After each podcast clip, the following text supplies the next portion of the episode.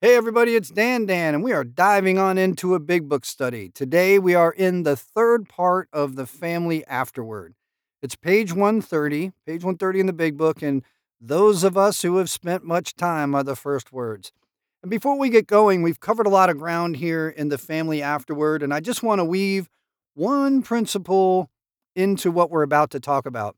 There's going to be a few suggestions coming up today and some observations about how alcoholism affects the family and how we can step away from it. Some great ideas are about to be extrapolated from the reading. But prior to that, we have encountered the solution to our family problems in the first two parts. And that is the principle, the guiding principle, the guiding principle of every relationship in your life, the guiding principle of how you interact with your employer, of how you interact with your AA group, how you interact with your religious group or your club or whatever you're a part of, is this the principle of giving is better than the idea of getting.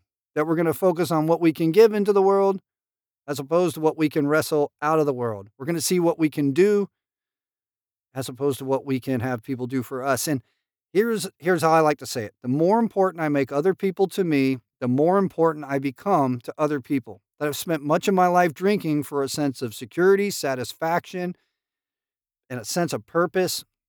And I can get that in service to other people. And I simply never was able to get that from myself. So, my faith in God, my faith in the higher power, and the ideas of patience, kindliness, love, tolerance, and understanding all come from the first two parts of the family afterword. And Bill's going to put together for us some reasons why here.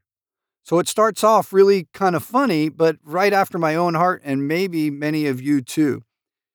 So let's dive right on in. It says, Those of us who have spent much time in the world of spiritual make believe have eventually seen the childishness of it.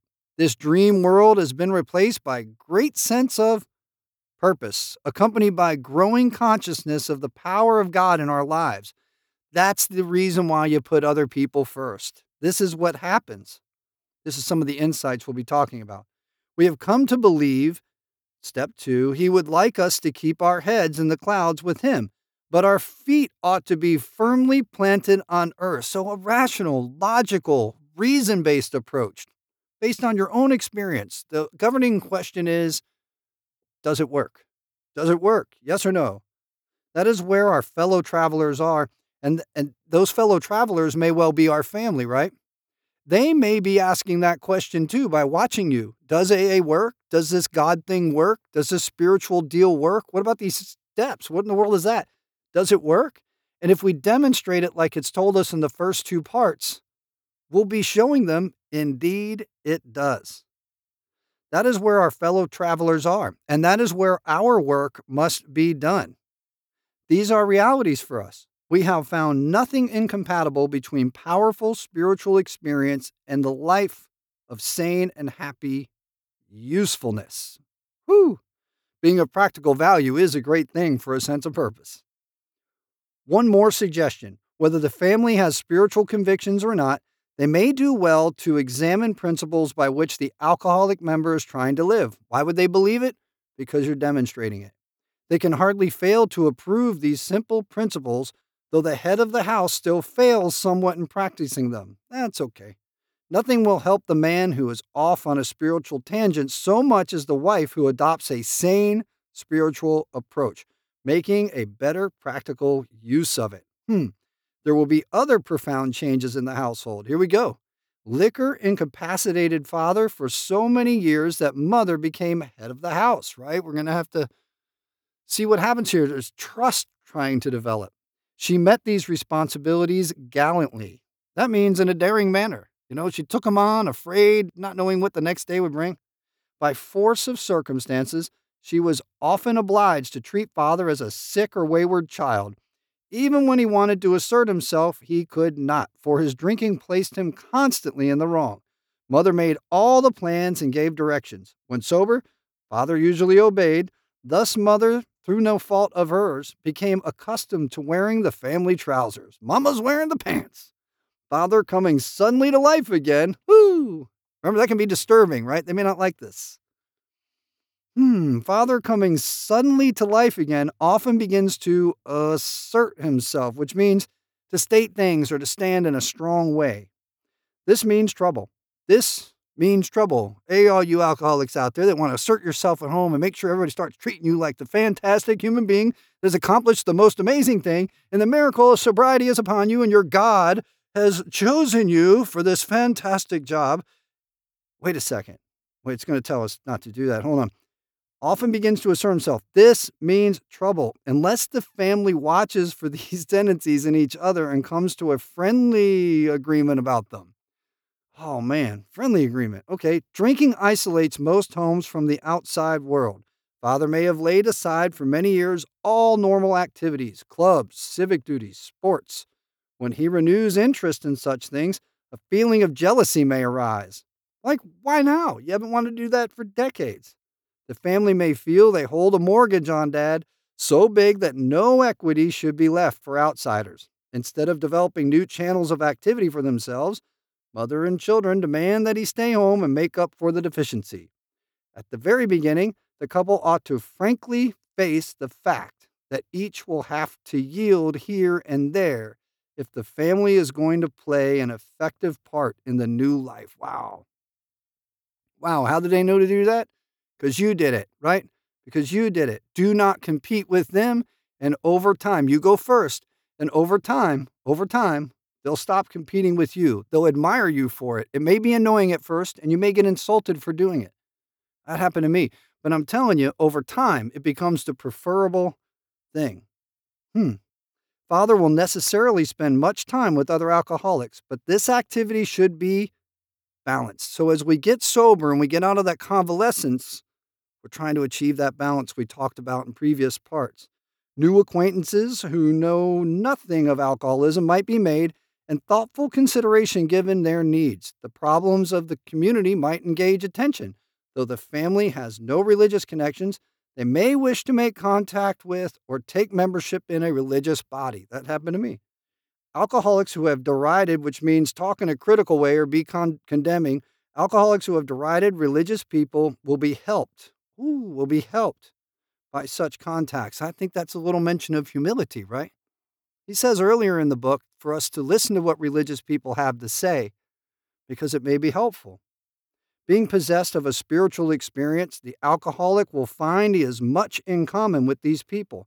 So there's that reference. We've been through the steps. Step 12 a spiritual thing as a result of the steps. Right here it is that spiritual experience, being possessed of a spiritual experience. So, this is after the steps. The alcoholic will find he has much in common with these people. Though he may differ with them on many matters, if he does not argue about religion, he will make new friends and is sure to find new avenues of usefulness and pleasure. I'll tell you about that in a second. That's true. He and his family can be a bright spot in such congregations. He may bring new hope and new courage to many a priest, minister, or rabbi who gives his all to the minister to our troubled world. Because here you are recovered. Here you are talking about God. Here you are talking about patience, love, kindness, tolerance, principles that transect religions. Wow. We intend the foregoing as a helpful suggestion only. So far as we are concerned, there is nothing obligatory about it which means you aren't required by the rules of AA, check the rule book of AA, to do any of this. As non denominational people, we cannot make up others' minds for them. Each individual should consult his own conscience. We have been speaking to you of serious, sometimes tragic things. We've been dealing with alcohol in its worst aspect, but we weren't a glum lot. In other words, we're not a bunch of sad people going, oh my God, I'm an alcoholic. It's just terrible. We're not a glum lot. If newcomers could see no joy or fun in our existence, they wouldn't want it. We absolutely insist on enjoying life. You'll hear that in meetings from time to time. Seldom do people know where it is in the book, right? There it is. We absolutely insist on enjoying life. We try not to indulge in cynicism, which is a belief that other people are bad, over a state of nations, nor do we carry the world's troubles on our shoulders. When we see a man sinking into the mire that is alcoholism, we give him first aid and place what we have at his disposal. We give it away freely. For his sake, we do not recount and almost relive horrors of our past. But those of us who have tried to shoulder the entire burden and trouble of others find we are soon overcome by them. So we drop the book at their feet, tell them if they want help, we're here, and we walk away. So we think cheerfulness and laughter make for usefulness. Outsiders are sometimes shocked when we burst into merriment over a seemingly tragic experience out of the past. But why wouldn't we laugh? We have recovered. What we have recovered. End of the debate for you people out there that want to debate it. We have recovered and have been given the power to help others, right? Our life comes together on its own. The whole thing is about helping others. Everybody knows that those in bad health and those who seldom play do not laugh much. So let each family play together or separately as much as their circumstances warrant. We are sure God wants us to be happy, joyous, and free. Wow. We are sure God wants us to be happy, joyous, and free. So we're not going to rely on our spouses or our kids or relationships for looking out there for who might be insulting us or who might not want us to recover or that buddy we used to drink with. It's like, come and drink with me, man. It's all about God at this point. The happy joyfulness and freedom is given to us by our higher power, and that's where we rest it in. We lean into the higher power for happiness, joyfulness, and freedom. We are sure God wants us to be happy, joyous, and free. We cannot subscribe to the belief that his life is a vale of tears, though it once was just that for many of us. But it is clear that we made our own misery. It's our own fault. God didn't do it. Avoid then the deliberate manufacture of misery. How many of us do that, right? Doom and gloom. It's our first thought. Something happens and it's the end of the world. A buddy of mine in one of the meetings I like to go to says, I never get a mole, I get skin cancer. I'm going to die in a week. and the funny thing about that is, I did have a mole and I did have skin cancer. That's my own story. But the point being that we always see it through the lens of the negative mind. We have that persistent negative attitude that we don't always shake. And we can. If we rest in the fact that we are here to serve others and we get that sense of purpose, we begin to change and we begin to see things as opportunities. And once was calamity, once was a malady, becomes a chance to exercise the obligation of helping others. It's pretty amazing. Oh, whew. Avoid then the deliberate manufacture of misery, but if trouble comes, cheerfully capitalize it as an opportunity to demonstrate his omnipotence. Whoo! Didn't think you'd find that in there. How, when's the last time you heard that at meeting? Somebody shares something that's difficult, and you're like, oh, you're supposed to cheerfully capitalize it as an opportunity to demonstrate God's omnipotence. Good luck with that. But it's true, right? This is how we turn it around. Our self centeredness, our selfishness, our self pity is disgusting and it's not helpful to anybody. And when we can look at other people's troubles as our chance to bring patience, kindliness, and joy, love, that prayer of St. Francis Assisi, you know, that we can bring these things in there, when we take the responsibility to go first with the good stuff, we gain a lot of power and purpose in life, I'll tell you that. Now, about health. A body badly burned by alcohol does not often recover overnight, nor do twisted thinking and depression vanish in a twinkling. We are convinced that a spiritual mode of living is a most powerful health restorative. So, what he's saying here is following a spiritual way of living and having things like happiness, joyfulness, and a sense of freedom in your life will go a long way to you just feeling a lot better, even from physical ailments. We who have recovered from serious drinking are miracles of mental health, but we have seen remarkable transformations in our bodies.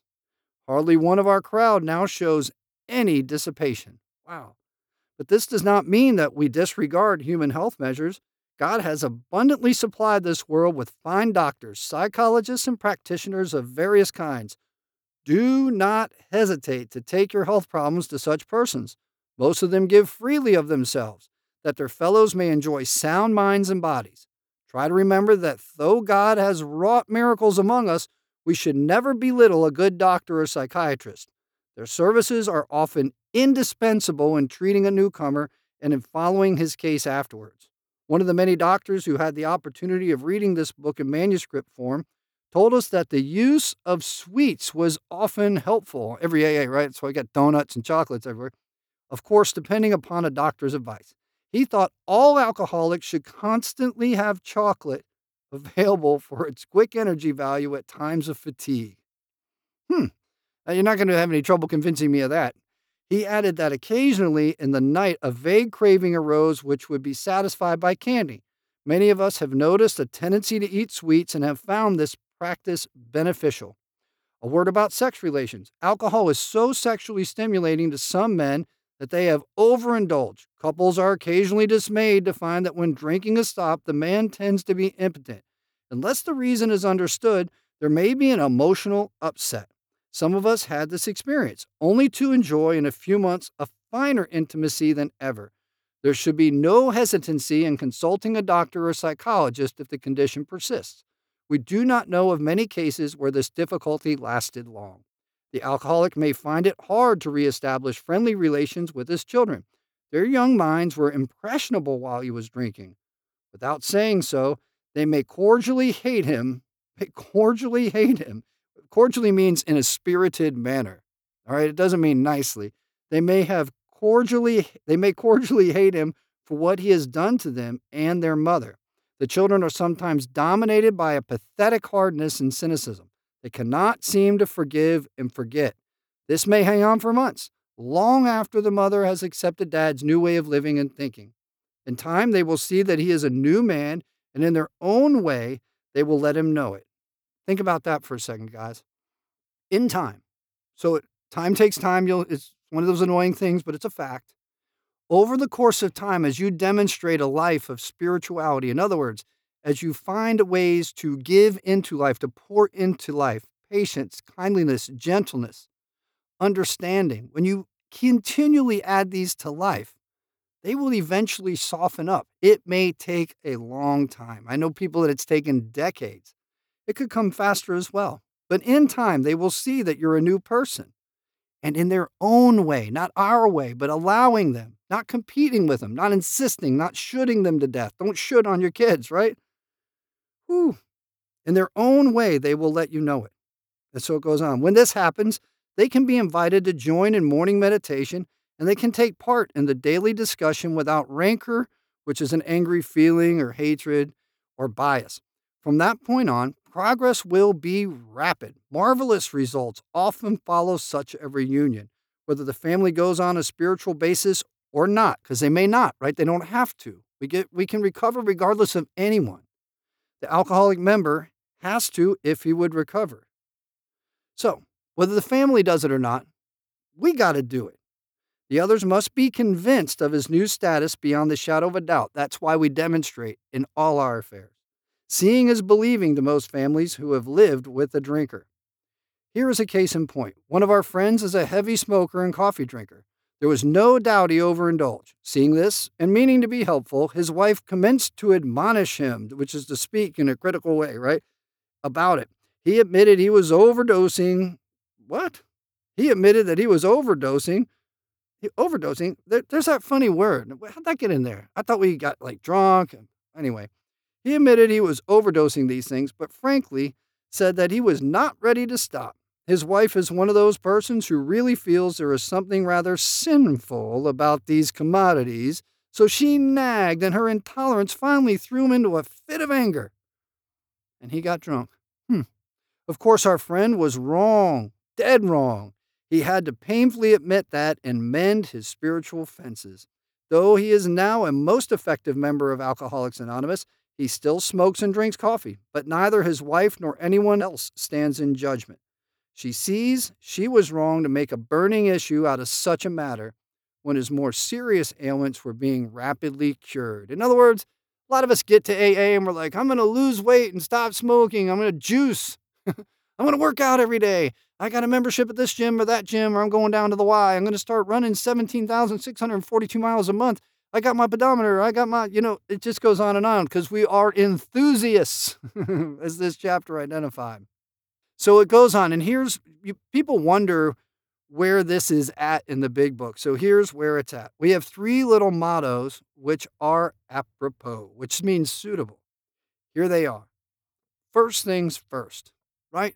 One thing at a time. Get really good at it. Focus on the steps. A great way to think about this is right in the beginning of step five in our 12 and 12, it talks about how unity is so important to what we're trying to do. That's like team AA, and that you really want to get good at one thing, you know, that focus on one thing. That'll be those steps. Get really good at using the spiritual toolkit so you're on team AA, one at a time, one at a time, one at a time. First thing is first.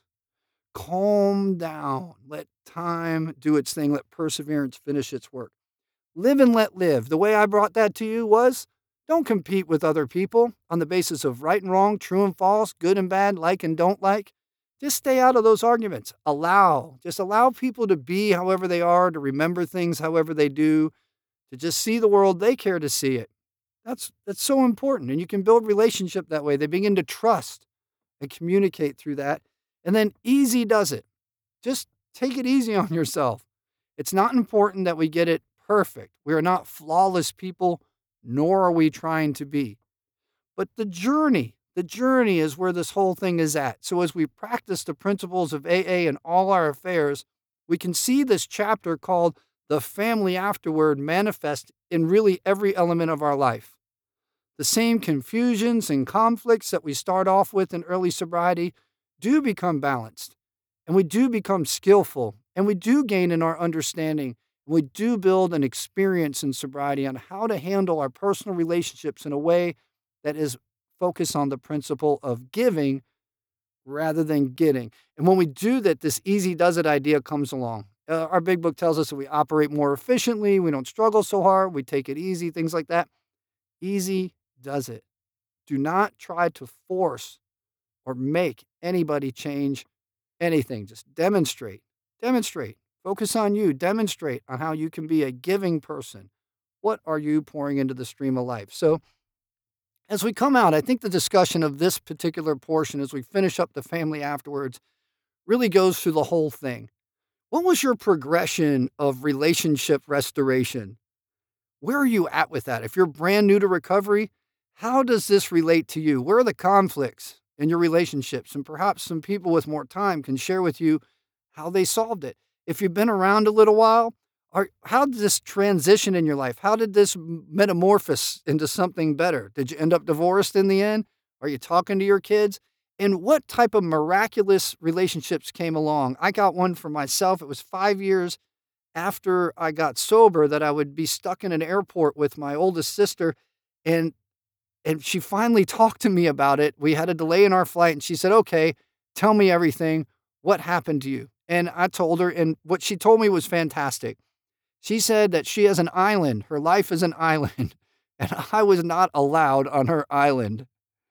And really, I, I could picture that, and I could see all the things this family afterward talked about. So, who's let you on their island now? Who's let you? Is it your children, your your sisters, your brothers, your friends, somebody you hurt long ago? Who's let you on your island, especially for those of you that have done amends? And I think that would be a great discussion that we talk about the conflicts that we encountered at first and how the restorative effect of a spiritual life demonstrated out to others on a consistent, predictable, and reliable basis has literally brought a new life to you, a new purpose, a new sense of significance and satisfaction. The more important you make other people to you, the more important you will become to other people. I hope you have a great discussion.